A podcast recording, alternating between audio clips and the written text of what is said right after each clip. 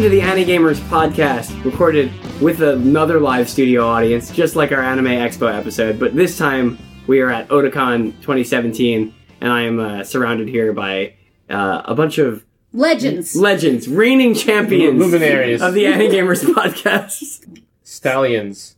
Stop. I'll get to you eventually. Stallions! we did it for like 30 seconds. We were quiet and like I know. and I was incapable of actually starting my own show. My name is Evan Minto. I am the host of the Ani-Gamers podcast. Let's go around, starting on my right. uh, I'm Kate from Reverse Thieves at Narutaki RT on Twitter. I'm Patrick, uh, Pat Prime on Twitter from the cockpit. I am Carl, uh, SC Shemshell from the blog uh, Ogiue Maniax, and uh, my boss has just found out about my blog life, so hello. if you happen to hear this, hi. Uh, I'm Alan, otherwise known as HisuiRT, otherwise known as Superfan number one, and I'm also from Reverse Thieves. Super fan number one? Saber. Saber fan number Saber fan. Wow, you're a big fan one. of swords. That's cool. Yeah. I like Yeah. swords too. Sword- You like Sword Art Online, right? Yeah. one. Oh yeah, no, it's great. It's- and it's a deep story that has rich characterization Actually, and a look at um, online communities. did you meet Saber?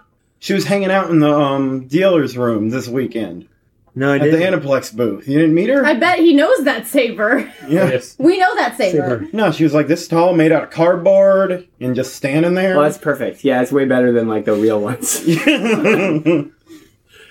anyway, so we're, yeah, we're here at Otakon, and it's uh, it's the first year in uh, in Washington D.C. Just moved from from Baltimore, so I feel like that's the first thing to ask everybody is like, what does everybody think about the new location? it's Better. bigger. Better. It's great. No, I. It I- stinks. No, we need Get to get out of all here. the perspectives. But I was somebody who was not really looking forward to moving from Baltimore. I went to Otakon there a lot, and I was really attached to kind of just the way the city surrounded it, uh, like kind of welcomed Otakon and became Otakon mhm. for the time. So I was a little bit like, I want a bigger convention center, but I don't really want to move. But now I feel like a total traitor because after day one, I was like, yes, everything, everything, DC, Everything's coming up DC. yeah. Like there, there are places in Baltimore I will miss, like Abbey Burger Bistro or P- Oh, yeah. or Piedigrotta, which is like the home of tiramisu. Um, but basically, on, a, on on an objective level, like Washington D.C. basically offers everything that Baltimore did plus more. So it's very hard to like Baltimore. Basically, I, I felt uh, like an emotional, sentimental attachment, Yeah. and I do like the fact I did like the fact that we contributed to their local economy. But this place has like a local supermarket and more varieties of restaurants and Mhm. a better hotel and a better convention center.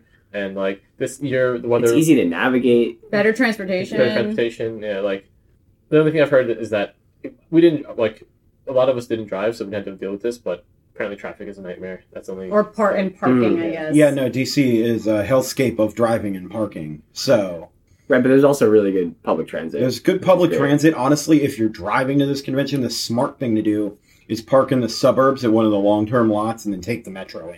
right, right. You're going right. to pay a lot less money that way. But yeah, one of my favorite things was definitely just how easy it is to find like somewhere to eat because that's always like such an annoying thing at especially Otakon where there's just like every single hour there's four different panels you want to go to or something and it's like okay I just need to go eat and I ideally don't just want to like eat at the subway or something right and you can actually find restaurants nearby things like that and I mean, as much as we're all praising DC for um, you know what it has, and it has a lot of good things, it just couldn't stay in Baltimore. I mean, the last few years, even with the numbers down, It sucked. it it just uh, there was always bottlenecks right. in key locations. It just you always felt like you were in a, like a tin can that should have ten sardines, but there are twenty in there, and um, it I feel like it was stifling the growth that Otakon could have, and the numbers being down this year showed why you know everybody is always reluctant to move a con because you're going to take a hit um, you know it's always hard to grow back up your numbers but i feel like in this location they're just going to grow and like i think that um, like five years down the line it would seem the dumbest move that they didn't move earlier. So What were the numbers? I wanted to. We actually find out. don't know the numbers. Oh, yeah. Um, Okay. They they Al went to a panel where they talked about the pre-reg numbers, but not Mhm. the the con. Were pre-reg numbers down from last year? So I don't the so there was a panel about the Otakon bylaws, and basically the treasurer went through them very like he gave a very overview. He didn't like s- sit us through all the legalese, but he That went sounds like a very dry panel. The Otakon bylaws. and but he I mean he said it's not the most interesting panels, but if you want to know how the Otakon Hmm. works, here is the guts of Otakon. And uh and then he apparently like the last I was there last year he had a bunch of demographics, but since the move was so uh, hectic, he didn't have time. He's like next year I'll have the demographics that everybody liked. Um but one of the things he mentioned was that um, they had a projected a number of people that would pre-order. It was five thousand down from that, Oh, that was. but yeah, he didn't say what that projected number was. Yeah, yeah, the projected, projected number potentially could have been higher. Than, you know, You would assume though they would pro- have probably projected lower, expecting Yeah. lower attendance in DC. So that's maybe not a great sign. I mean, what I would say is like, so we went to the feedback panel, and one of the big things there was there was a lot of very. Um, we're losing our live studio audience, so give us just a moment. They, they were bored out of our minds now that we weren't just talking Yeah, see how it shit. that's right. Yeah. Bye. Bye. So we went to the feedback session, and one of the things I feel like overall was the majority of the feedback was actually positive. Hmm. Um, and the negative feedback was all very like minor things. Like it wasn't like outside of some accessibility issues, it wasn't like Otakon in Baltimore where it's like it's a hell it's a hellscape trying to get from panel A to panel B because Right. you have to get through these narrow walkways. It's like, hey, this line could have been better, or hey, you could have put like you are here buttons on the maps. It was really simple stuff. And I feel like coming off of this weekend, how good it was, how good the organization of the convention was. It's just going to be like a ton of positive, like word of mouth. Like, Right. hey, the move went great. Y'all need to come next year. Yeah, and uh, navigation's a really big part of it. Like this was way easier to navigate than the Baltimore Convention Center. There were oh yeah, basically no major bottlenecks that I noticed. Maybe There like the only one I could think of is there's a big uh, hallway along like the edge that of the convention center, like on the that bottom floor that does the it gets you to like dealer's room and artist alley. That got a bit crowded, but it wasn't even that much of a bottleneck because everything is pretty wide. Every single Like possible bottleneck. that, that hallway was wider than any hallway Yeah, in the right. Baltimore Convention Center. I will say, and uh, I was the only one who had a problem with it because I kept trying to visit one of my friends in the dealer's room. Is every like few hours or so they had to close down um, the line to the dealer's room because there was just too many people in that hallway. And, Mm. and they had to do that once or twice with the artist alley, but it's really the dealer's room. The weird thing though is that like the hallway was crowded, but like I was some I like I also was there as a dealer, a dealer of what? Who knows? Um, but I like whenever I got the text message from you guys, right, being like, "Oh yeah, it's closed because it's crowded." I looked around, I was just like, "This is an em- this is like there's like wide open hall, like wide open dealer's aisles room. everywhere." was It's- so yeah, like just like, like, where wide like open. no, like there was no there was no risk. You would have to shove in like two like three times as many people in order to create create a fire hazard. And I just realized from the way you guys were talking, it wasn't that the dealer's room was crowded; it was that hallway was crowded. So they, they, wanted ba- to disperse that, that line. line, Yeah. and so they they put those people through. The um, it wouldn't break fire code, and then they'd send in another wave. And like those things are more, those things feel like more of like issues you resolve with growing pains. Kind of like we, we're learning our layout and where to put lines and things of that nature. And now we have better ideas so we can apply Yeah, I those think that- ideas next year rather than like an inherent problem with the convention center. Yeah, that old sky bridge was basically just an intractable problem. Like, Yeah, how do you there's no way organize to- around that in the old Baltimore Convention Center? Is just it, you could fit. How many people could you fit wide in that thing? Really, like Which- five which people. one? The one in the Baltimore, the The BCC. that's Oh, yeah, yeah, the like BCC sky bridge was just impossible. Six, seven, maybe Right. people across. including both sides. It was just impossible. 'cause It was like people would six be passing feet. through. I mean, it was yeah. not. Um, I, I mean, as far as navigation goes, I don't think this was any worse navigation wise than the Baltimore Convention Center, but I think it has similar weirdness or not weirdness but just like things you have to do like you have to go up, Up. and then go back down in order to go you know what i mean like it's, Oh. you can't make a lot of like straight See, the stuff. problem is like the way this convention center is built. The areas where you don't have to go outside to cross a street are either the high floor or the underground floor, underground level. But like panel rooms were on ground level. Right. Yeah. So the only way to get to the panel rooms is either go up and uh, across and down, or down across and up. Yeah. So And you because they and you they weren't cross letting you street level. yeah, you couldn't cross street level because you couldn't go out there and then go back in. You had to go back to the main entrance, which is where you know. I think it's for safety concerns, right? They don't want people constantly Yeah. because there's actually a street that runs Yeah. down And- there. They don't want people just constantly crossing. there. apparently the con- they they found this out after the convention started. The, co- they provide uh street crossing guards to help people Oh. cross at those convention centers if they need at those streets. If Oh, need so that would be a really good fix for next year. But people could the other street issue level. there is whenever you enter the convention center is you have to go through a bag check. So it means more bag check stations. Yeah.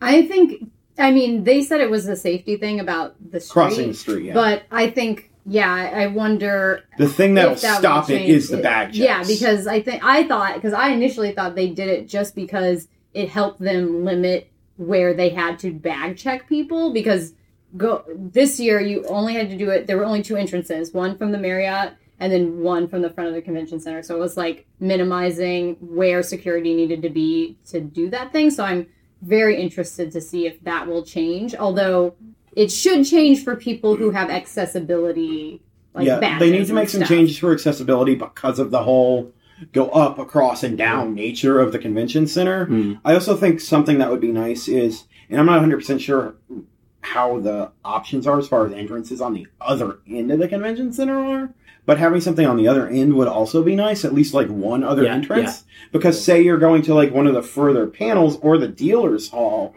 if you come in the front entrance, you're basically walking the length of the convention center to get to where you're going. I also think that like based on how the map looks and everything, you're not entirely sure how the convention center is laid out.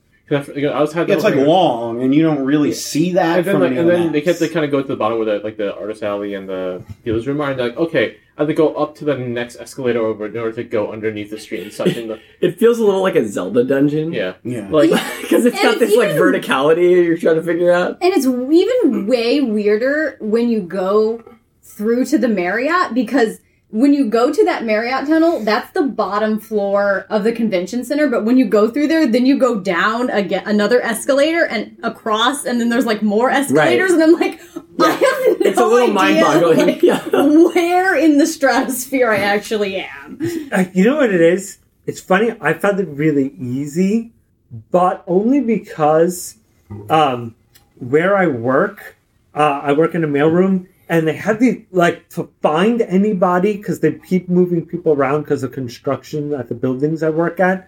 I have to use these weird um, map layouts to find uh, where people are, and like they kind of have the same problems. So I'm already used to dealing with it in my head, but that's just like a weird benefit of me. Basically, I was like, I'm already a professional dungeon crawler. I got Yeah. So, so Al, tell me, is it wrong to try to pick up girls in a dungeon? Uh, I would not pick up people where I work, so uh, yes. Oh. But Us- overall, I like the layout more, though. I do think Yeah. it's better. Well, for one thing, panels are pretty much all in one place, which is great. Other than And they're- one panel eight, which I never had to go to, which is in the And- hotel. And that Like- seemed to be like a last minute place for it based Oh. on like what they they were couldn't find saying. another spot for it. Yeah, because they were saying that like, oh, we had to like suddenly move workshop. Like, I felt like a, some of the some of the Marriott, not all of it. Some of it was definitely planned, but it sounded like some of it was like, oh, this is like the only thing that we can do this year, but it will change. And I do think it's worth noting the amount of like extra space that's not being used yet. There's tons of panel space in the Marriott. There's just tons of empty space that's not even being used in the convention center. Yeah. They even said they factored that in. They deliberately left empty space. Unless I'm mistaken, isn't there an entire block of the convention center that's not The even the, used? the top floor. Oh, another floor. Well, well, so you know where main events is? Sort of. Well, it was on the top floor. It was where did you go to con feedback or no? No. Okay, like the top floor, that's where the the concerts were, and that's like Okay. the biggest space besides like the dealer's room and the Mhm. video game room. So it's a whole like only part of that floor is being used. So there's cool. there's all this there's another video game room sized space on the top floor and then also more even more room. So Yeah. I have no idea what they could ever possibly like Right. do to fill all that space. I mean, if they grow to be like fifty thousand people or something, they can make use of that space. Even more, even more panels have to even be. Yeah. yeah, yeah. You, I mean- you'll have six different panels all at the same time that you want to go to. They'll, it'll be six Gundam panels scheduled against each other. I was gonna say panel wise though Yeah. that all the rooms were ample for the most part. Like I think the smallest one, the one in the Marriott was pretty small, and the one Panel like six? six, Panel kinda six small. was pretty small. pretty small. that But was like maybe what two hundred people total or something could fit in that. I I wouldn't It's know. probably less than that. Maybe less. Probably yeah. like 100, maybe 150 at most. yeah. but for the most part, the panel rooms were really big, and they in general had the comfortably. had the most space. You know, more space than they needed for everything. I didn't see a lot of like capped panels. Yeah, compared to previous Oh, no. Otakons where it's just capped, capped, capped, capped, can't get into anything, The right? Like, the- and like an hour before. yeah. The sixth one, uh, I know. I oddly enough could not get into the Fate panel because I You flashed your card and everything. You said, "I'm the Fate guy." I'm super fan number one. And for some reason, they didn't reserve a seat at the front for me. Yeah, you Um, should have been front center. Um, and I didn't go to this, but there were some. I'm surprised nobody talked about SACON feedback because there were some salty people who did not get into the Voltron panel that was for some reason in room six. Oh, Very- Why very that small in room room. six. yeah. That, that And was- I heard the workshops. um, The workshops always get totally packed out, and for some reason, I don't know if it's just because they have limited supplies, but workshops are always in really small rooms. Right. I also, guess, the, yeah. also the also the te- like having to teach people like if you have like a job, they don't want I don't think they want to be like a like a college lecture where everyone's doing the dog. and here's how here's how you crochet. Like, I mean, like What? the only like I- it's been so long since I've gone to a formal workshop. The last one I went to was for uh, um, Hanafuda, Hmm. like how to play Hanafuda, and it was exactly that. It's like the guy they only had so many decks of Oh, cards yeah, to yeah. play. makes sense. Uh, yeah. So speaking of that, which panels did you guys go to? What did you think was cool or very bad? Also, Un- Unfortunately, I wasn't able to go to that many panels this year. me neither. Yeah. First, we went to the abuse in uh, shoujo anime and manga panel. I went to um, a little bit of the healing anime panel, and I basically went to the disco tech panel. I think that was, and then aside from aside from like uh, screenings and such, like world premieres, uh, that's pretty much all I did panel wise. I think all the panels I went to were consistently good. Um, no real faults from what I experienced personally, but I know that uh, that might not be the case for everyone else. Yeah, stuff was generally pretty good from what I saw. Uh, I did go to the dog panel Oh, how was that? because I know you guys. Yeah. You guys did the dog panel. Was Yeah. it last year? yeah, Dogs? yeah. And I went to this and I was like, okay, they better be talking about like gin and weed and all that stuff. And it was not really a dogs and anime panel. I know It was like dog grooming and stuff. Yeah, yeah, It was that's- just that's like 'cause a I bunch of saw- normal dog because- stuff. Because I saw the description, it was like you know it, it was called like Must Love Doggo Dogs in Anime. Then you you're like, oh okay, it must be like our panel, right? And then Right. the description, it's like tips from a professional dog trainer. Yeah, I'm like, okay, okay, like So you guys I- weren't professional dog trainers, No, no. so that, that was no, your yes. main problem. Yeah. I, I had said, I think on our pre Otakon podcast, that the only way that panel would beat my panel would be if there were actual dogs in that panel. if, if it were run by dogs. Run by Or- dogs. Like, well, yeah, it wasn't. both of those things would be approved. it wasn't run by a, per- a human who trains dogs. It was run by a trainer who is a dog. Yeah. I was about to say, like, I really wanted it to be like, teach your dog to do a spin attack like Jim. and thereby he could kill bears, evil demon bears too. Yeah, I didn't get to go to a ton of like fan panels. Uh, I went to a couple guest ones. I, I did go to the Gainax panel. Oh, okay. It's that was- Gainax's History of Hall Gainax? of. It had a weird name. It was like Gainax's Hall of Dust and Dreams and Resin Toxic dust? Resin Dust or something. Yeah. Um, that one was really good. That was from Sternafunkin Yeah, on Twitter. um, Yeah, yeah. Nate. Nate. Am, yeah, uh, who I think is generally orbits in the, the sort of Sakuga region of anime Twitter, sort of animation nerds.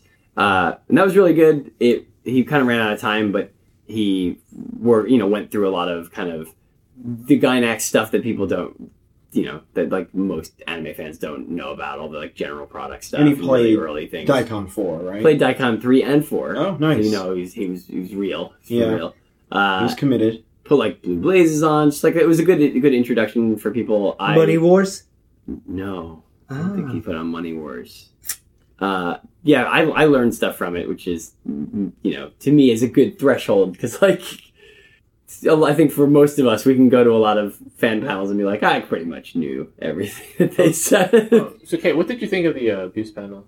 oh yeah, sorry. Yeah, that's what I'm actually really curious about. Um, I so that was done by uh Caitlin. no, or- but her I'm sorry, I, I remember her Also heroin remember- addict. Yeah, yeah. Uh she has a blog, you know, a blog Right. and she also writes for Anime Feminists. Mhm. Um so I I'm pretty sure that I saw her do a panel last year which was like women in anime like create basically Yeah. women creators. They did that again this year. Um, so, and I thought that that, that panel I thought was good, but needed work. And I thought that's kind of the same thing about this shojo abuse panel. Um, I think it's a very interesting subject. I think that she was very sensitive to the topic, which was very good. But I did think some of the panel came off as sort of like, right, isn't that abuse? You know, kind of like a little bit more, like not condescending, but sort of like, I felt like I wanted her to kind of engage more with why is this popular? Because some of the tropes that she was talking about are really popular and like digging into it a little Yeah, bit wasn't more. going deep enough. Surface you? level. Yeah. not not always surface level, but yeah, just sort of like you know, kind of kind of expecting the audience to be like, "This is abuse, isn't it?" And everyone's like, "Yeah, that's abuse." Oh yeah, Yeah. yeah. yeah. Do, do you get what I, I, I did, I mean? did, because I was at the panel too, and it was kind of like, sort of like, like you presented, it but oh, once I presented to you, n- now you realize that it's abuse, or or kind of like without delving into like maybe what makes it abuse. I mean, she was pretty thorough, right? I'm not saying. I don't think I think it was a good panel overall, but I did feel to some extent that kind of like the whys, like kind of like how, like why and why is it popular? How has it entrenched itself? Like what do what potentially could be like what do potentially do the readers and audience and the writers try to gain from using these tropes? Like I was just thinking about this after the panel, but like I feel like a lot of the physical violence is because kind of physical violence is more is dramatic in a way. Mhm. Like and you can say that you can sort of say then delve into like why that can be a problem, but um it wasn't really addressed. Said the very idea that you're dealing with a lot of melodramatic stories, right? Where pretty much Right. you know people are slapping each other and stuff, but but there's also this sense of like how much of it is done because they're tr- the mangas and the manga the manga stories themselves are trying to be a little more extreme, be a little more charged.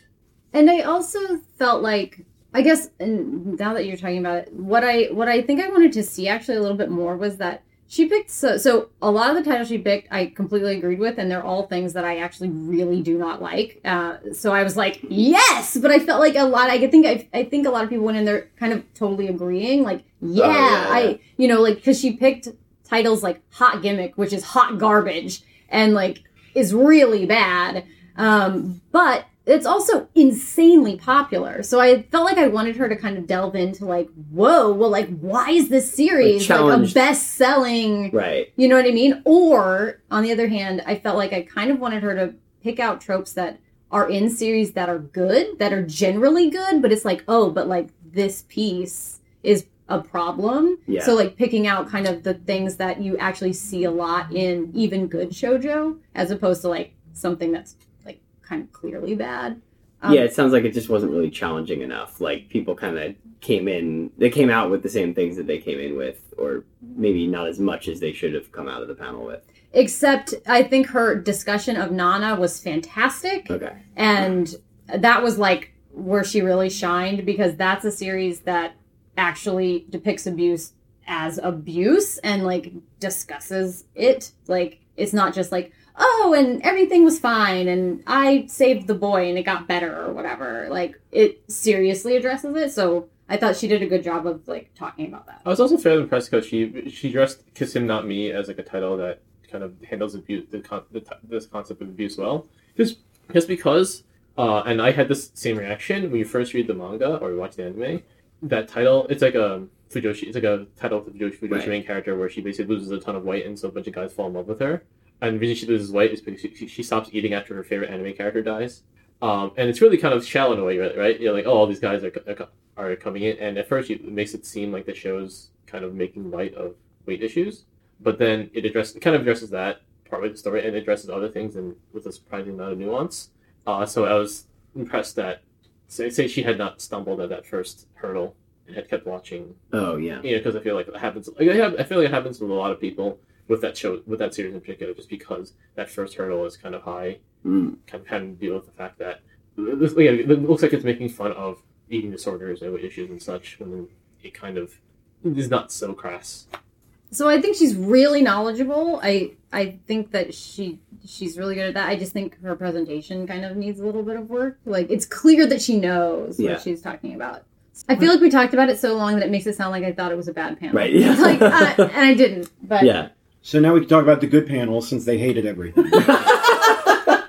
So what, what good panel did you? Did you I, I went to the best panel, which was vintage anime quiz show. man, that sounded awesome. I'm really With, uh, yeah. Shino Kakinuma uh, is a voice actress. Um, she was uh, Naru. Naru and Sailor Sailor Moon. Moon. I don't know Sailor Moon, so that's her most she's famous the role. oh she's Molly in the English version. If Okay. so that's gonna help. She's the one who Um, falls in love with one of the villains. Nephrite. Yeah.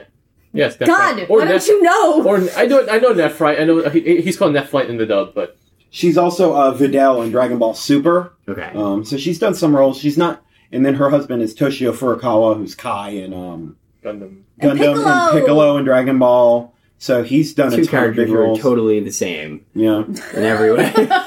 Ataru and Lung once again same. yeah. Taru, um, uh, Ace in One Piece. He's So he- very varied. yeah. Yeah. He's done a lot of very different characters. Edward Mito and Dioja, you know the role that everyone knows him as. Yeah, you know Daihuja. Yeah, Dioja. um, and this panel. Uh, oh, so, okay. So she came dressed as a maid, um, and she hosted this like quiz show panel, and it was basically her up on the stage with a translator, and she would put up whatever a slide and ask like a random quiz question, and he would translate it, and then she would go like go and tell everybody to raise their hands. So Um, what were the questions like? so the questions were all over the place, but most of them, or they were all shows that either she or her husband were in. As a result, like a third of them were about Dragon Ball. Yeah. Um, so there was a lot of Dragon Ball questions, and they ranged from like really basic stuff to really, really like deep cut stuff. Mhm. Um, like the only ones that like stumped the audience was like one or two like Doctor Slump questions, or it's just like right. that's not a thing. A lot of the audience Dr. knows. Yeah. Um, but some of them would be really simple things. Like there was one where it was like, "What's the new movie series? What's the subtitle of the new Gundam movie series that my husband is in, Right. or whatever?" And they put up a slide, and it's the Mobile Suit Gundam the Origin logo, and the Origin is just blurred out. It's not like the questions weren't hard. Uh, for the most part, it was just like really fun because she was having a lot of fun. Uh, her husband, after the first question, because what she did is she brought a ton of prizes for every question. And the way you picked a prize is you drew a ball out of a box and it had a number on it. After the first question, she made her husband get up from the back, come to the front, and like actually be the one digging the prizes out of the boxes. Um, and while he's standing there, anytime like a question he knew the answer to came up, he would raise his hand really like excitedly to tell them to tell to answer. And as the panel went on, she would come up with more and more elaborate ways to pretend she didn't see him. like, like facing away from him or just looking way up into the air instead of looking down at him. It sounds adorable. Oh, it was it was hilarious. They they both of them were super charming and uh, fun. Uh, so that panel was extremely good. I got to call out in terms of guest panels. Uh, Katsuyuki Sumi Sumizawa. I always get his name wrong. Yeah. The Gundam Wing screenwriter, who I was sort of like, oh, I don't know, like is this guy going to be uh, you know, very interesting. And uh, who, which of you were at his panel? I forget. I was. I was. I, I couldn't I, yeah, he was real spicy. he was That like, "Hey, yeah. hey guys, I got a box and it's full of shade. Oh no, all over the place." he was like so excited. I he was just like, I don't even know. I, maybe he's just like this all the time. But I got the sense that he was like, I'm out of Japan. The cops can't find me now. I can talk shit about everybody. I feel like over the last few years, like more and more the Japanese guests have this like, well, I'm in Japan. and like it seems like I can get away with like basically the stuff that I'd only say at a drinking party. exactly. Yeah. Yeah. Because he was like, he had a bunch of stories about um uh Tomino. yeah. Did, what was the Tomino story? I don't remember. Oh, so like one of them. Well, he had a bunch of stories, but the one I liked was somebody. He was. He said that there was a separate wing panel, and I'm curious if anybody after this went to the wing panel. But he's like, look, I could talk about any show, but since we're doing a whole panel just about Gundam Wing, save all your Gundam Wing questions for that one. Well, I think I remember the Tomino thing that he said. Yeah. And so somebody was like, all right, you can't talk about Wing, but you have worked on other Gundam series and you've written for other Gundam series. So who do you think is like the most annoying Gundam character? And he's like thinking, he's like, yeah, there are a lot of characters that like make big, like unimportant speeches or, Yeah. or like just are whiny. But you know, probably the most annoying Gundam character is Yoshiyuki Tomino. and like, there, it was all but that, you know, the oh reaction gift from the audience. I expected those guys to come in and just do the oh. And the guy leans over and falls. Yeah. Yeah. He had Ikuhara stories too from working on like uh, from working on Sailor Moon, and he was like, "Yo, whenever I see Ikuhara, he's like always got these like pain patches or whatever on his back and stuff." He was like, "Why? What? What? What's up with that?" And it's because he sleeps in the office in like weird positions under his desk and stuff, and ends up with cramps all over. So he puts all these patches on, like. So this guy also did like a lot of work on like Naruto uh, and Inuyasha, and like a lot of that is he worked on the filler for both of those. For one of his other things was, well, like someone asked him what it was like working on Inuyasha and Naruto at the same time because he was working on both of them at basically the exact same time, and he's like, well, with Inuyasha or with both of them, we kind of started running out of material and had to come up with like filler. And like, well, with Inuyasha, we had a general idea of where things were going, so it was easy to do stuff. But with Naruto, we had no idea what was coming, so we just kind of threw stuff at a wall because we didn't know what else we could do. And yeah, sorry about that. It got kind of boring. Yeah. and also, he did he pulled an Ed Chavez throughout the panel where he's like, "Ah, yeah, I'm like please don't tweet that." yeah, yeah. Multiple times he would say, "Don't repeat this." And here we are. Yeah, Oh, whoops. Mm. Yeah, maybe I'll have to cut that now that I Eh. think about it. Um, he but said it in public. Right. I also do like the one part where he was like, someone asked him, you know, you do a lot of original material. Have any of the, you know, original creators complained? And he's like, well, one, you know, a lot of these people, especially if they're working like on a jump title, they've got like deadlines up the yin yang. So we usually see them like once when the production starts, they give us feature two and then they disappear. Maybe like an editor will come by every once in a while and give us like a marching order or like a little tisk, but we don't see those guys past that point. And he's like, but nah, most, of, oh, wait, no. I do remember I was like at a party and the lady who ran, oh, it was Saiyuki? Mm. The lady who ran Saiyuki had words for me about the Right, right, original right. material. I think that's why I wasn't, uh, uh, I wasn't brought back to do the second season. I wonder if just like the Sunrise producers weren't in the room and he like looked around and he was like, "Oh, my bosses aren't here, so it's time to have a little fun."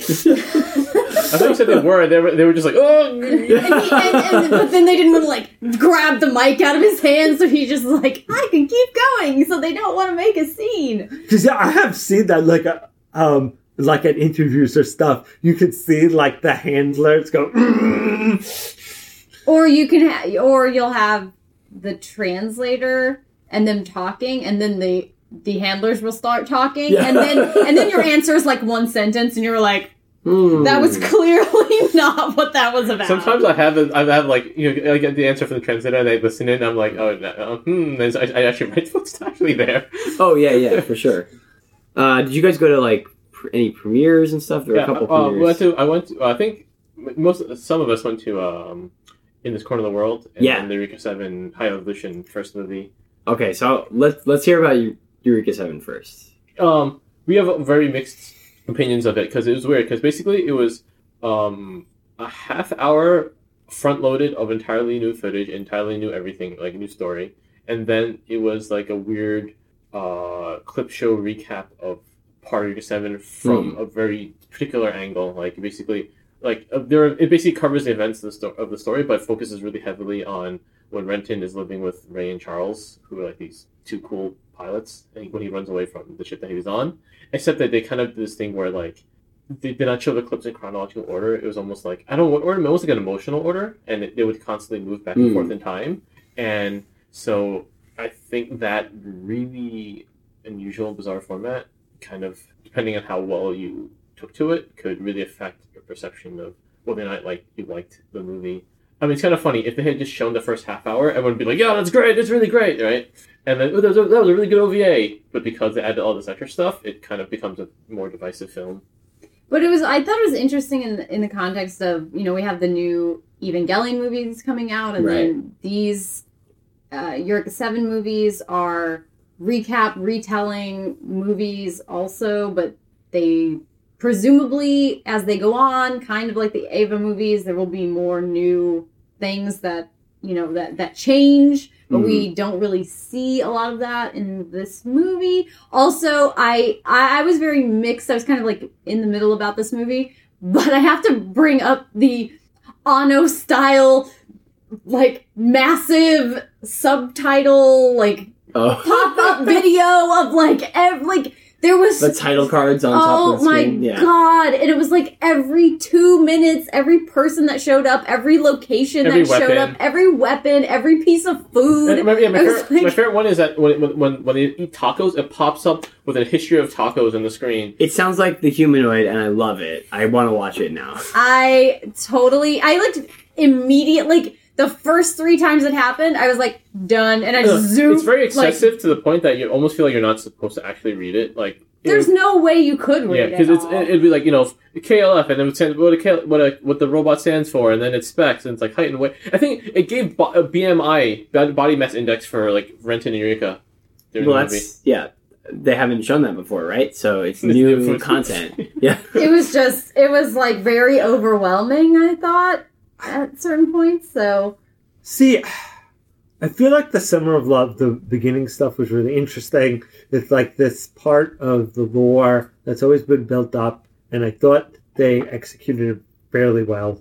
Um, I know Kate thought it was a little overdone, and like, um, I think that's like totally acceptable and like a good interpretation of it. But in a way, I felt like they had hyped up that moment so much that like this was like humanity's last stand like it was do or die for humanity and then um you know uh renton's dad adroc like becomes a hero for turning the tide and this and as the show goes on it's clearly more that was going on but like it had to show that like this most people thought if we don't win this we're not living as a species past this point and i thought they did that well and so I had like a lot of hopes. And then I'm like, all right. Like, cause for a while, Eureka 7, in my opinion, has been in like this weird slump where like Eureka 7, I think everybody here, or at least me, King Carl, love that series. Great series, like wonderful. And then they had the, the movie, which tried to like remix the story and it was horrible. And then I do not want to get onto this podcast about my feelings about AO other than not good.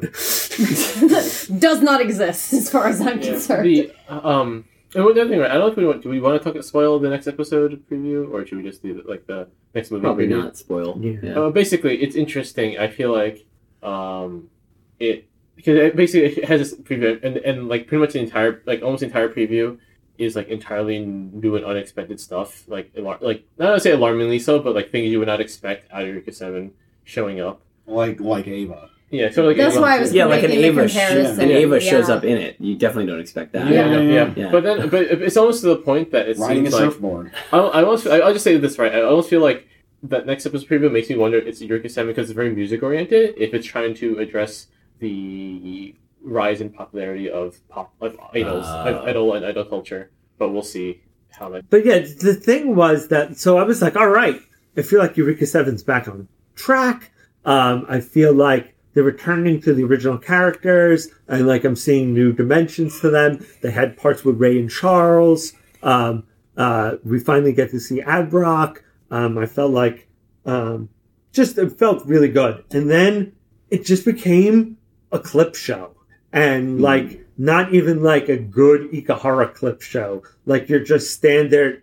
Oh, um, like we ran out of time this week, so to give the animators a week to catch up, let's just do this clip show, and it felt like that to me. And it, uh, it just was like immediately super disappointed.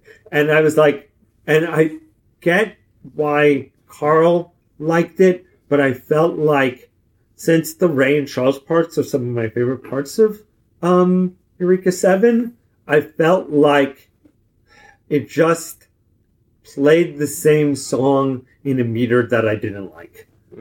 The last thing I want to say about, because obviously we could do a whole podcast about that movie, is that I did think it was really cool that that movie was finished like three days before this convention. So the, the we were the first audience that was not the industry to see that movie. That's cool. That's fucking awesome. Like that's exactly the most that's so exciting to me. And even though I I'm like I'm pretty much like right in the middle about that movie, that is so cool. Like I'm so glad that I was there to see that. Yeah, I mean, I I, I was down on the movie, but I still feel like I, I'm very honored that they showed it to us that way, and uh, I appreciate yeah, it. it's happening more and more as they focus on the international audience. I will say one thing, right? I felt like it was trying to do. uh, We go back to Pocket Full of Rainbows, right? Which I I enjoyed well enough, but also had I I had some criticism of it as well. But I like I kind of I was more entertained by the idea that they would basically take existing footage and could entirely change the context of it by changing the characters and changing their personalities and such. Um, and I think that maybe the experiment made, like I said, it's basically like, what if we took the characters you knew and then made them completely different characters? And like, great. And most people would be like, no, why would you want to watch this? And I feel like this movie was trying to do a similar thing, except that keep the story, the familiar Eureka Seven story that people already know, um, so that when you mix it up and you kind of you basically say, say if you essentially remix it as if it were a song, you're like, oh, this is the techno Mm. acid remix or whatever. I don't know music terms.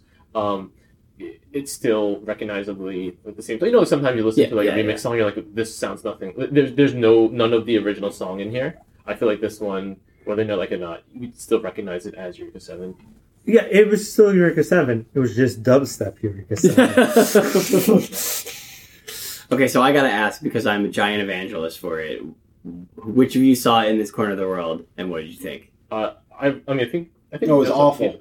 He, didn't, he didn't out. see it. I'm gonna throw you out of the Uh. I've, I've, really, I've, I've, read, I've, I've read the manga Okay. before, but I saw the movie. I thought it was really fantastic. Um, there are a lot of things about the book I had forgotten that I might remember about. It, the way it handles various subjects is very interesting, and I think that the film does a really great job of showing like how an extremely normal person at the time thought about the war and went Yeah. through the war. Right? I was actually having this I guess, conversation. I guess not everybody Yeah. listening maybe knows what it is. But Oh, it's like yeah. a World War II period piece anime film uh, about like basically just a, a young woman who moves from Hiroshima to Kure Yeah. to like she married gets married off to this this man she's like barely ever met yeah, and it's a big and basically like just her living through the war. Yeah, and it's a big deal, I think, because like I think there are certain because due to things like Barefoot Gen or even uh, her previous manga, what was it called? Town of the Town. Evening Con- Yeah. Com- Yeah, yeah, Country yeah, of Cherry. Blossoms. Um, yeah. There's this very he- heavy focus on Hiroshima and like the atomic The bomb, bomb and yeah. all that.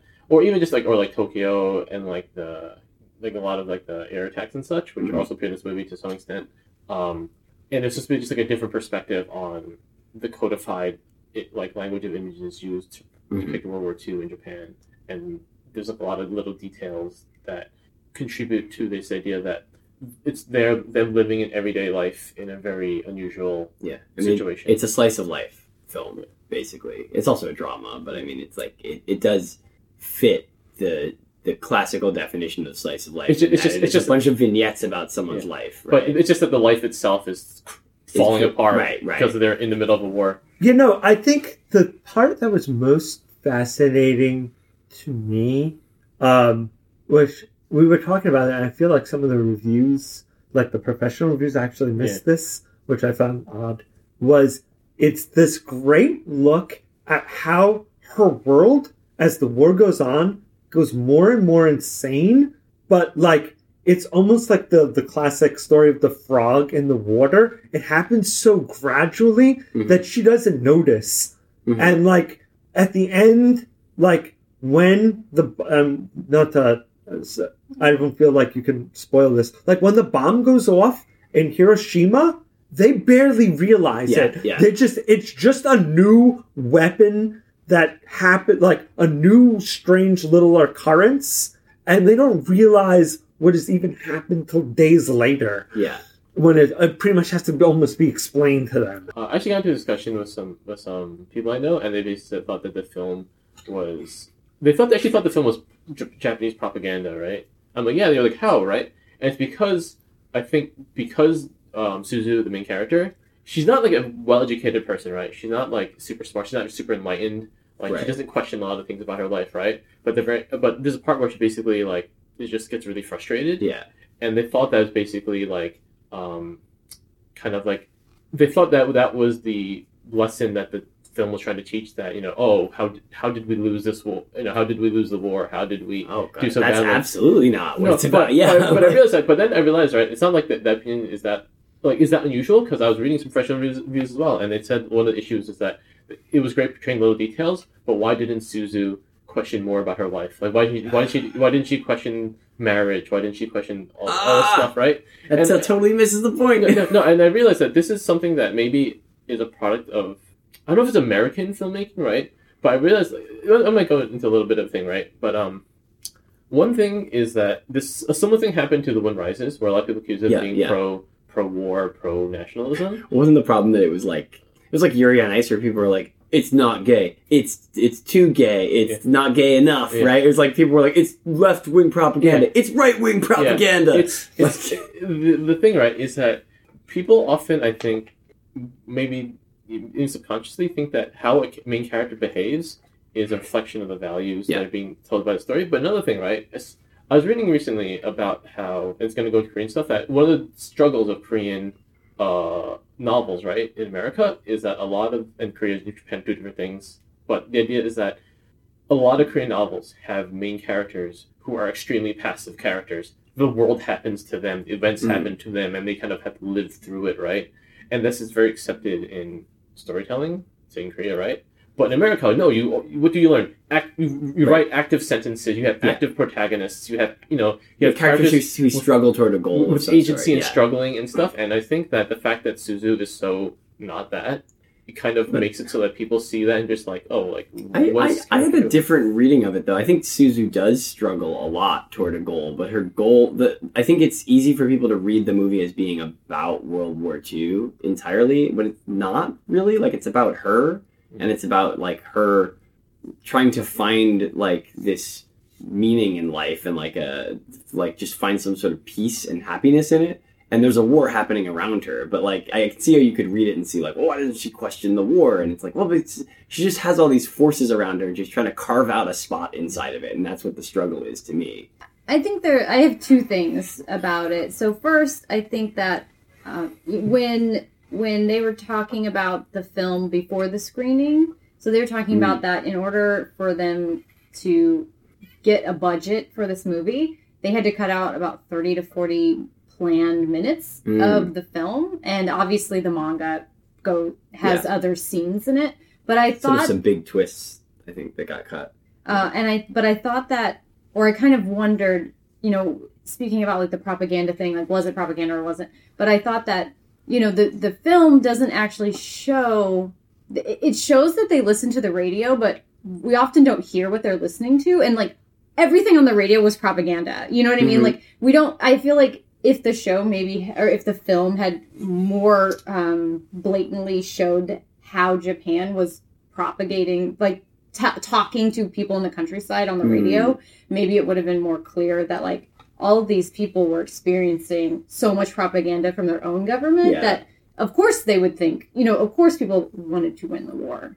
Uh, and I agree. And but I feel like there were a lot of moments because it's all about the little moments in Yeah. the movie of like when um when the little girl from the ant is like they're looking at like schools to go and they go to that girls school and they're all being like taught these like prop like these Yeah. propaganda songs and I feel like there's a lot of little and Kate's right they probably could have done more especially if they had more time but I feel like there were a lot of little moments that showed how they were slowly being indoctrinated into Right. the war is good we are heroes the her, uh, the author uh, Ko- Kono Fumio.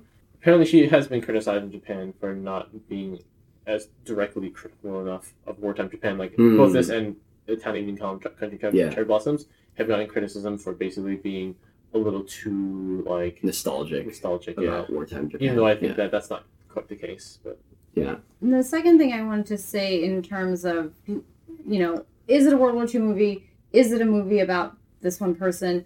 I I I think it's I think it's both. I, I actually don't really think it's one or the other because I think one of the big overarching things that you see in this movie is, uh, especially the way that it ends. It shows that Without spoiling. without spoiling it that life continues Yeah. that, that i feel like that's a huge part of it and also throughout the film what i thought was really important and amazing about it and that really ties into that idea is that these people are going through hardships but there is so much laughter in this movie Yeah, yeah. there is so much It's funny. It's, It's- actually a funny movie. you know because people have these everyday moments that are funny that that you're even though you're going through a war or even though this thing is happening or even if you're poor or whatever it is Yeah. it doesn't diminish the things that you are going through but everybody has these like funny moments when somebody drops something or like this you know this little funny thing happens and so i, I think that the film was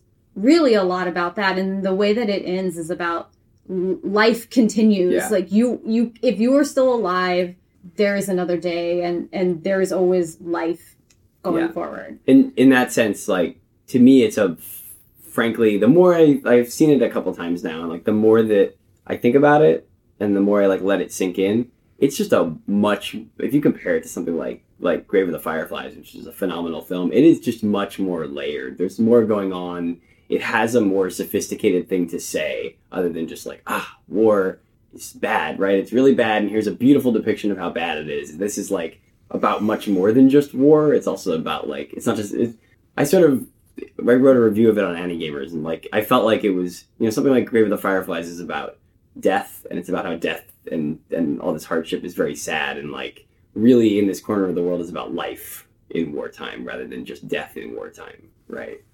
and I think there's a place for both of them I mean, Right. Yeah. They they serve different purposes in like the sort of narrative around World War II. I think it's actually notable that unlike a lot of the authors who do have done World War II kind of war is wrong stories, Kono Fumio did not live through World War II. She was Yeah, born well yeah. after it, and so she, the, this is stuff she gathers from talking to people who lived through the war. And I think that's fact. This is why this is why like Barefoot Gen is the way he is because the guy Yeah. directly experienced an atomic bomb, and he's and you know, and you're like Keiji, uh, Keiji Nakazawa, Nakazawa, and like it's about like the horror and just like being like you know when it comes down to it like like war is bad, bad war causes pain right? And then you pro- get s- similar thing from Takahata but because it is almost like a not academic but has a more of like a but she's a little more removed. Yeah, it's a Yeah. little more removed you get a different perspective. Well, and her her stories, I think, it's really interesting that in Town of Evening Calm too, she she seems to very deliberately choose to set all of her stories adjacent to the actual war in Hiroshima, right? Like Town of Evening Calm happens in Hiroshima in 1955.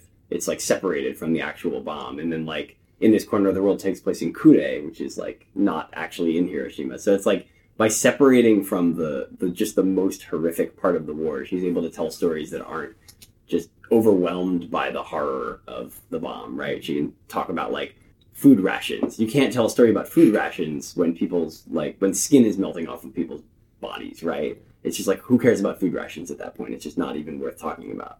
Yeah. So, Anyway, that's very sad. can we, can move on? All right, We now should we move need on. some like good times and All right. fun having. Jam So I'll Project. talk about some Jam cool Project. Jam Project. Hey, I forgot to talk about Jam ahead. Projects. it. Go do it. You all You were should all there. talk about Jam Yeah, let's Project. go. Yeah, you you haven't talked for like we've been like Yeah, Yeah. blabbering Crying on. about Talking in this about- corner of the world. about movies I didn't see. That's right. So tell us about the things you did see. I saw Jam Project. They sang "Rescue Fire." Yeah. That was really good. You know, I was thinking about so basically, um, when they first showed up, right, until 2008, was it? Yeah, You know, I can't remember what- what song goes Super Robot, Super Robot, Super. Anyway, that song was new Yeah. at the time, right? It was, Yeah. like, pretty much. Now it's like nine years later, and so now it's like now it's like an old callback. yeah. So the co- so that the Anisong World Matsuri uh, came to Otakon this year, and it so there are two shows. We went to the first show, which was Jam Project and TM Revolution. Jam Project was great. They did uh, the hero from um, One Punch One Man. Punch Man. Yeah. Mm. They did a Super Robot Wars medley. They did the theme for the newest Super Robot Wars. I don't know the name of that. Super song. Robot Wars V. Yes. Is that the name of the song? No, that's the name of the Oh, game. okay. Um, I forget the name of the song. Um, I'm playing that, so I was really happy to see that one, hear they, that one. They played Garo, uh, Savior in the Dark. Um, I think they did the Crest, Crest of Jesus as well. yeah, they did Crest. of the- I think that was the first song, wasn't it? Yeah. So they open with that. Um, so they do like the medley. And the medley, like the, all the Super Robot Wars stuff, is kind of what they rap on most of the time. So they do this medley. After, so they did like the hero, and they're doing this medley, and it's like, oh, okay, so that must be them wrapping up. And then they start doing Rescue Fire as like the last song of the set, and it's like, what? Why are What is Rescue Fire, Wi- Fire from again? Uh, it's from a show called Rescue Fire. Um, and well, so Rescue Duh. Come on. so Rescue Fire is a um it was Tomica if I- No way. no um yeah I think so is Oh, you mean it's about like fire engines? it's That's what it it's a sounds like. su- it's it's basically a Super Sentai show but they're firefighters. That's cool. It's not that great. Thanks. Shut up, that's But you know, Get out of the what you room. learn about Jam Project? what you learn about Jam Project is they do a lot of fantastic songs for very mediocre anime. And like I- I don't the and shows. tokusatsu Yeah. stuff like that's their like it's very clear like there's two categories of jam project there's the stuff they do because it's their job and there's the stuff they do because they just want to do this stuff or it's the stuff they care about. Right. so it's like yeah that's, we're that's gonna the uh, that's how trigger works, and it's just uh, the first one are all bad, yeah, and the second one are all good. so they're all good but there's with jam project but songs like rescue fire rescue fire is one of their best songs. It's a song they perform all the time but it's for this really mediocre show. So the show doesn't matter at all. It's just this song fucking owns and they do it almost every show. At least I think they've done it at every show in the U.S. That's just why like One Punch Man is such a big deal because it's a it's, it's finally when the two forces line up. Yeah. When you have a good show and a good Jam Project opening, and they enhance each other. Because I, I, I wrote this article for uh, a site I read for Apartment Five Hundred Seven, and it's, it was my, very- my very first article, right? And I talked about how that song is a game changer because back when they came in two thousand eight, right? They were not able to get that many people watching, right? Because a lot of people didn't realize what Jam Project is, and uh, and for those who don't know, I'll explain it a bit. But now, because One Punch Man is so popular, right? Everyone knows One Punch Man, who was like a young, youngish anime fan, right? And they love the theme song, right?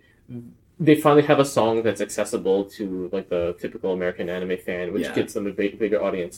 But remember, right? I, I've been t- t- have talked to people who are like, who are you know, they're younger than us, but they're really big anime fans. I'm like, do you know about Jam Project? They're like, no.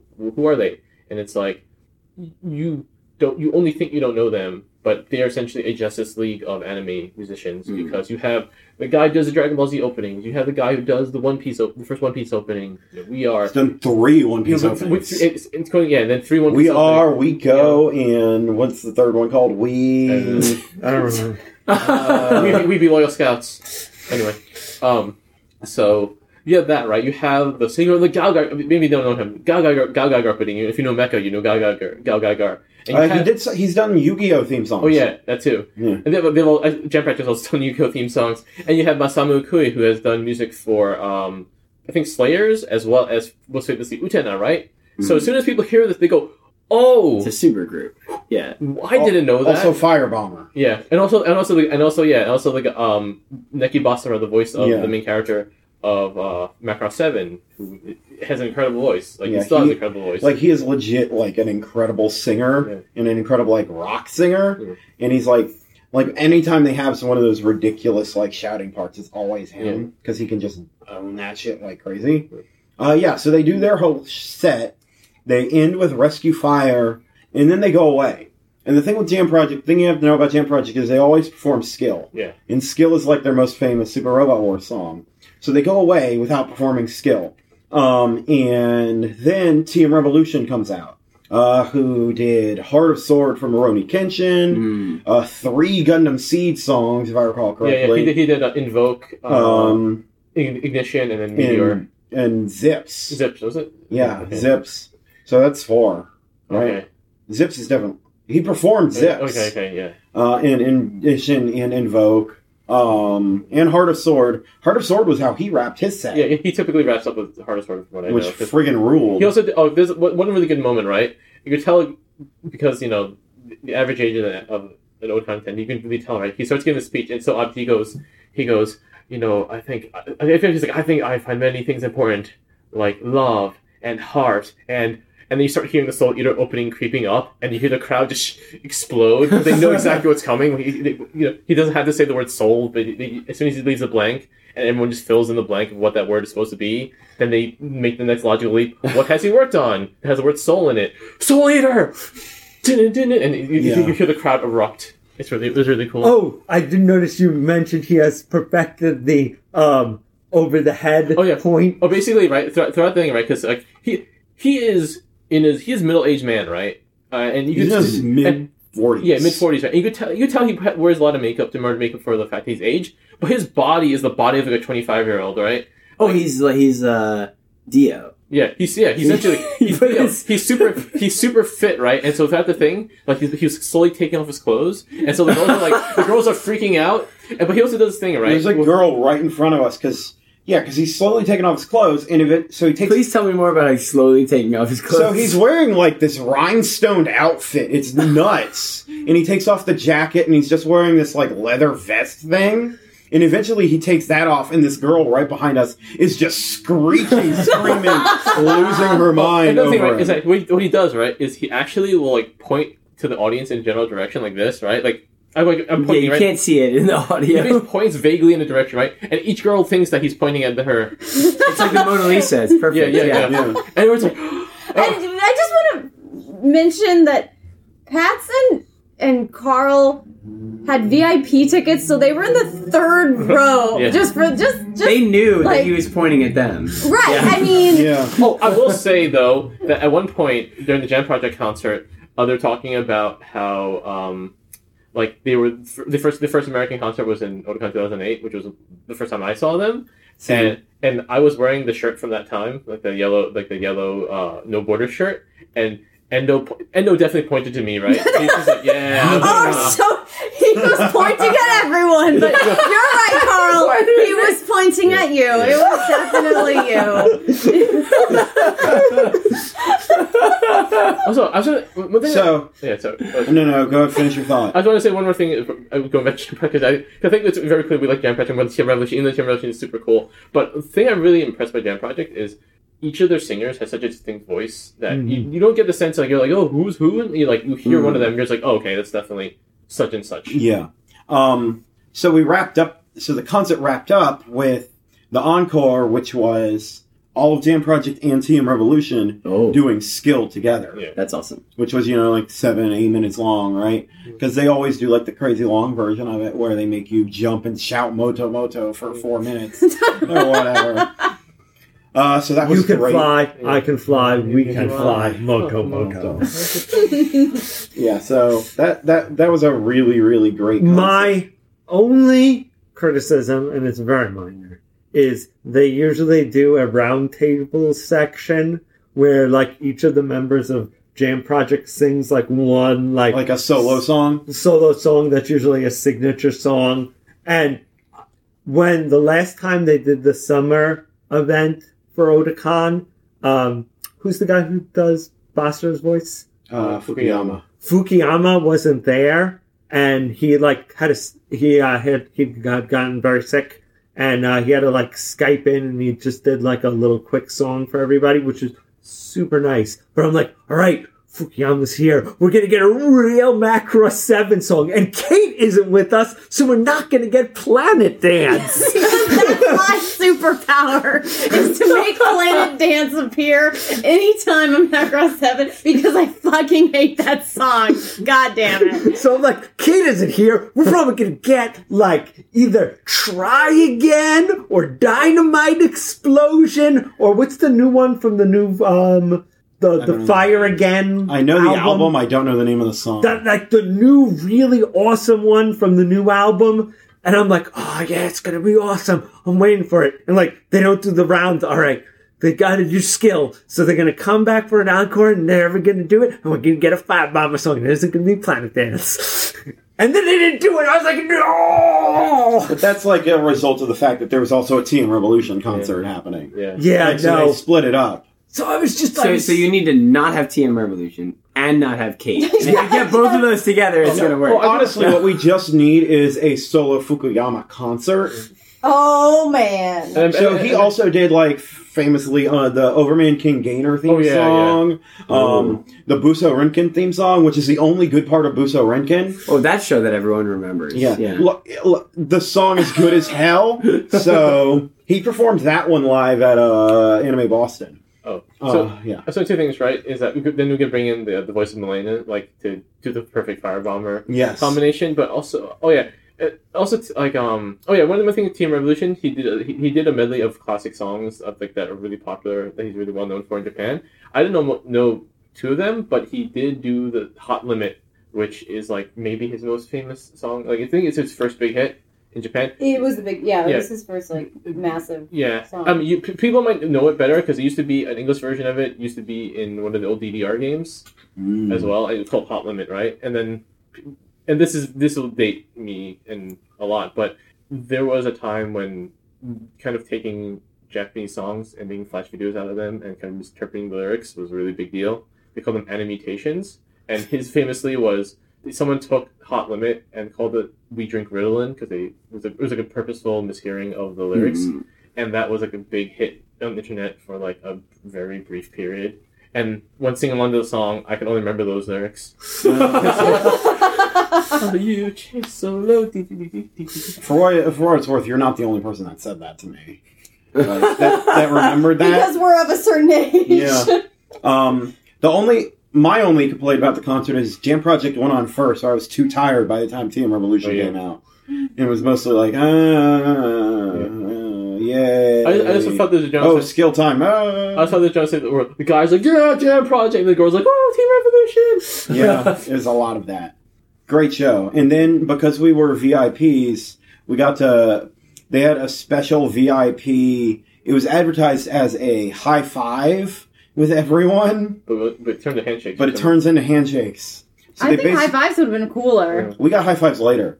Were you there for that? I don't think so. No. Um, Why not? Right? yeah, Get we both. got so. Um, basically, what they did is they had everyone in the VIP section stand up a row at a time, and you basically walk down a row, shook each of their hands, and then it's like, all right, shake Good their hands, team. turn right, turn right, and go out. Like it's literally like shake their hand, get the hell out. Yeah, was the way that course. session worked. But it was still a lot of fun. Anyway, we I was with some other people at their Q and A session the next day, and after the Q and A section, we're walking down the hallway, and they all come at us. So we then we get our high fives with them. So we got high fives and handshakes And autograph. and posters. autograph things. Unfortunately, it was at the same time as the showing in this corner of the world, so it was kind of like at this side Mm. between Jam Project or in this corner of the world. Well, so the highlight of the Jam Project Q and A was someone asked them all to do the Nico Nico Ni. I heard about that. Yeah. Did they do it? Uh, most of them did it.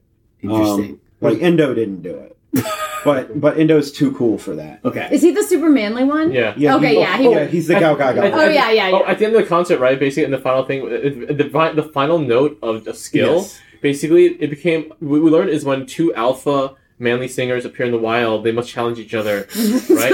and so it was it was so it was team Revo- it was super muscly TM Revolution versus super muscly GaoGaiGar singer Mas- Masaaki Endo, and they're just holding the note as as everyone else fades away, and they're just holding it, holding it, and going. You tell that they were basically locked in song combat, and then uh, until like finally at the very last moment, um. TM Revolution has to give give has to like give in, and Endo asserts his dominance over the pack.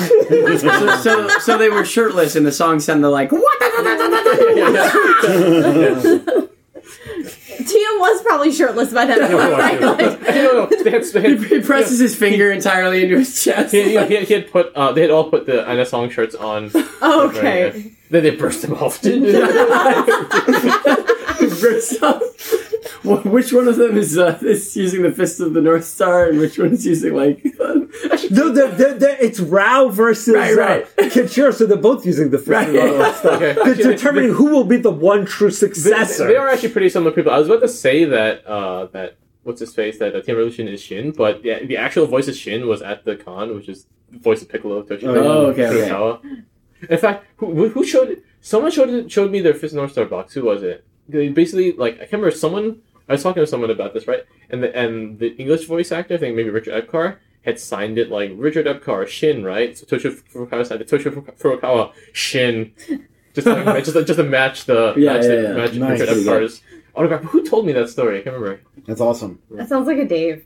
But All right, we've been talking for too long. So, any general thoughts on Otakon? We're gonna wrap up here, What do okay, you guys I, think? I'm, I feel like I, I said unless this on missed something. No, I, but I I said this on Twitter, and so I, I feel like this is how I, I want to end it. Is that I think a lot of people were using this year as a wait and see. A lot of Mhm. people were like, "Oh, they're moving. The first years of cons when they move are like a big mess. I don't want to deal with it. If it's great, people will tell me." And I, I'm telling you, it was great. It was a great. If you missed out on this year, too bad for you because it was a great year. Yeah. Uh, But, but it was Jam Project. but definitely this should this year should give you confidence that Otakon in DC is awesome and Yeah. you should be coming back to the con if you kind of were sitting out waiting for this move to happen. Yeah. Uh, So I was standing on a corner uh, coming back from lunch uh, yesterday, and next to us was a was a woman dressed as uh, Wonder Woman and another woman dressed as the Joker. And these women in a car drive by and are just screaming and hollering, "Ah, it's Wonder Woman! It's Wonder Woman! Ah, it's Joker!" Losing their mind. And that was like, oh no, this place is going to be amazing in a year. or two." Get ready. as yeah the, as it starts to spread out and get bigger and like people are aware of what this is i think it's going to be really fun in this city um, I think it the, it was a really great con. Maybe one of the aside from I had some like uh, problems that happened along the way, but the con itself was fantastic. Like it, there, was- and there was that water main break. I guess we should talk about that a bit more. But Oh yeah, I, um, don't, I didn't see anything about the water. Main. Yeah, basically there were some issues, but otherwise, like like everything that happened that was in their power to control happened really like went almost without a hitch. And it's a great city to have the con in. Um, it's a great hotel, a great convention center. Uh, as always, good guests, great panels. Otakon is still my favorite con. Otakon's the best. Period. Yeah, it's the best con. Um, and like uh, and and that check there is has plen- yet to clear. there is, but uh, there- there- they, said, they said at the closing cer- at the at the con feedback, there's literally space for twice as many people or more to come to this con. So Cool. don't hesitate. Um, just before we wrap up, I'm not going to go into a bunch about them, but I, I mean, I wanted to give out some. I- As a big fan of fan panels, I wanted to give out Oh, yeah. a shout out to some really good ones that I went to. There was one on Japanese heraldry, and like oh you yeah, know, that seemed interesting. uh, it was really interesting. The guy kept it like uh, nice pace. Um, if you were ever interested in clan seals, and man, do people in that time period change their name like every other friggin' week? And they also changed Yeah, their it's like on Twitter, everyone changes their display name all the time. It's Yeah, really annoying. And then they also thing. changed, um, like Twitter, they would change their Their avatar? Their yeah, they're basically their clan serials, their avatars. So it's all the uh, it's all the confusion of Twitter, but with less ability to track it with modern uh, ability. Uh, and there was an amazing Alchemy and Full Metal Alchemist panel that looked at the alchemy behind Full Metal Alchemist and how the alchemy informed the story, and just some amazing insights that you wouldn't necessarily pick up on unless you were uh, like well versed in Western alchemy. Really brilliant panel, but I feel like I mean everybody what everybody said is correct that Otakon is really great, and I think this has the this venue is a place where Otakon can just grow and show even more potential. This is the venue where Otakon can be the best Otakon it can be. We're like patting Otakon on the back. Like, you can do it. You can be your best version of yourself, Otakon. Here. So if it's given the the Pokemon known as Otakon the evolution stone to get to the next level. Yeah, uh, so I love the location. I, I just really like the sort of how centrally located it is in DC and everything, and the convention center. Uh, as you as typical for the past like couple years, I'd say I'm a little disappointed at like the guests, the Japanese uh, like production guests. I think it had really good musical guests, but I'm I don't t- typically go to like a lot of the concerts. Um, like I was really disappointed Sunao Katabuchi wasn't actually here. Oh, yeah, it's just I- like I- I was Masao actually- Yeah. Maruyama and Was, was, Hidenori was he, he was at Anime Expo though, right? yeah, Yeah, that was, I was like he's the director of In This Corner of the World, Yeah. and I expected him to be here for the premiere because he made a big deal like a couple years ago at Otakon about it. Um, So he was basically here hyping the movie up before Right. it was like in major production at that point.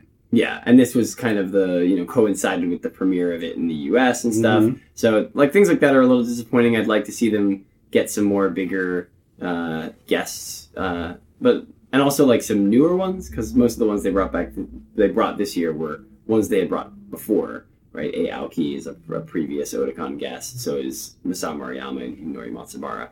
Um, but yeah, I do think just it has a lot of room to grow, and I think this is a really good foundation for the next couple years. Uh, and then on a totally different note, I want to say my uh, the, one of my highlights of the convention was uh, watching Abunai Sisters in uh, Pat's room, Yes. and then discovering when we hit the end credits that uh, Tetsuya Kinoshita, the production IG producer who's at this con as a guest, worked on Abunai Sisters.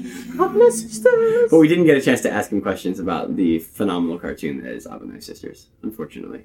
Um, so that's it, I think, for the podcast. Talking uh, in conclusion, Jam Project should come every year.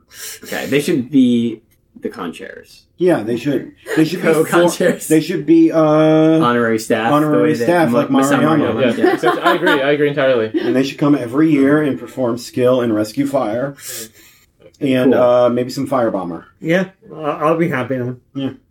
All right, so uh, just to wrap up, you can find more about the Ani-Gamers podcast on podcast.anigamers.com. You can email us at podcast at antigamers.com. Follow us on iTunes, Google Music, Stitcher. Leave us reviews on all those places. Uh, I'm writing articles for Ani-Gamers and Otaku USA magazine, and my Twitter is at sign Vamptvo, V A M P T V O. And let's go around the circle. Where can people find all of you guys?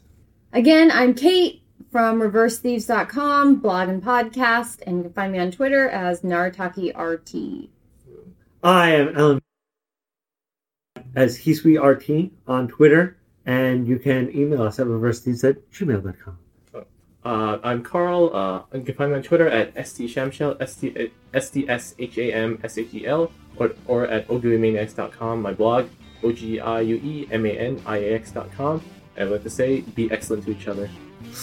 And I'm Patrick. You can follow me on Twitter at PatzPrime, P A T Z P R I M E, and at The Cockpit, my uh, mecha podcast, thecockpit.net. All right, thank you so much for listening. Goodbye. Bye.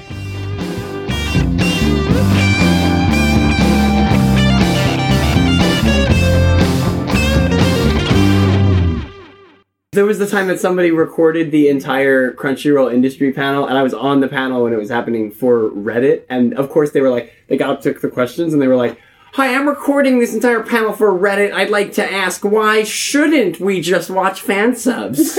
Like, me, me and. Kate went to a panel. Give me three reasons not to watch fan subs. Me and Kate went to a panel for Sailor Moon, and this guy's like, "Hi, I'm known on Reddit," and we're like, I'm known on Reddit. "Yeah." True anime Reddit. Have you ever heard of it? What the fuck is true? I don't know, but Reddit? then we Okay. had to look it up. So It's a apparently, subreddit Yeah, for the they use, true like- anime. They So- use, like, so, like, use like the Socratic method to find out why you like a show or something like that. Oh, I love people like that. But it was like Those are my favorite. I, I was like, oh my god, there's this whole community of snobby anime fans that Aren't Anna us? Twitter doesn't know about. Yeah, they- they aren't us. Like, And you- wait, did they just steal our thing? we were like so like flabbergasted. Like this is on Reddit, and like he's really good.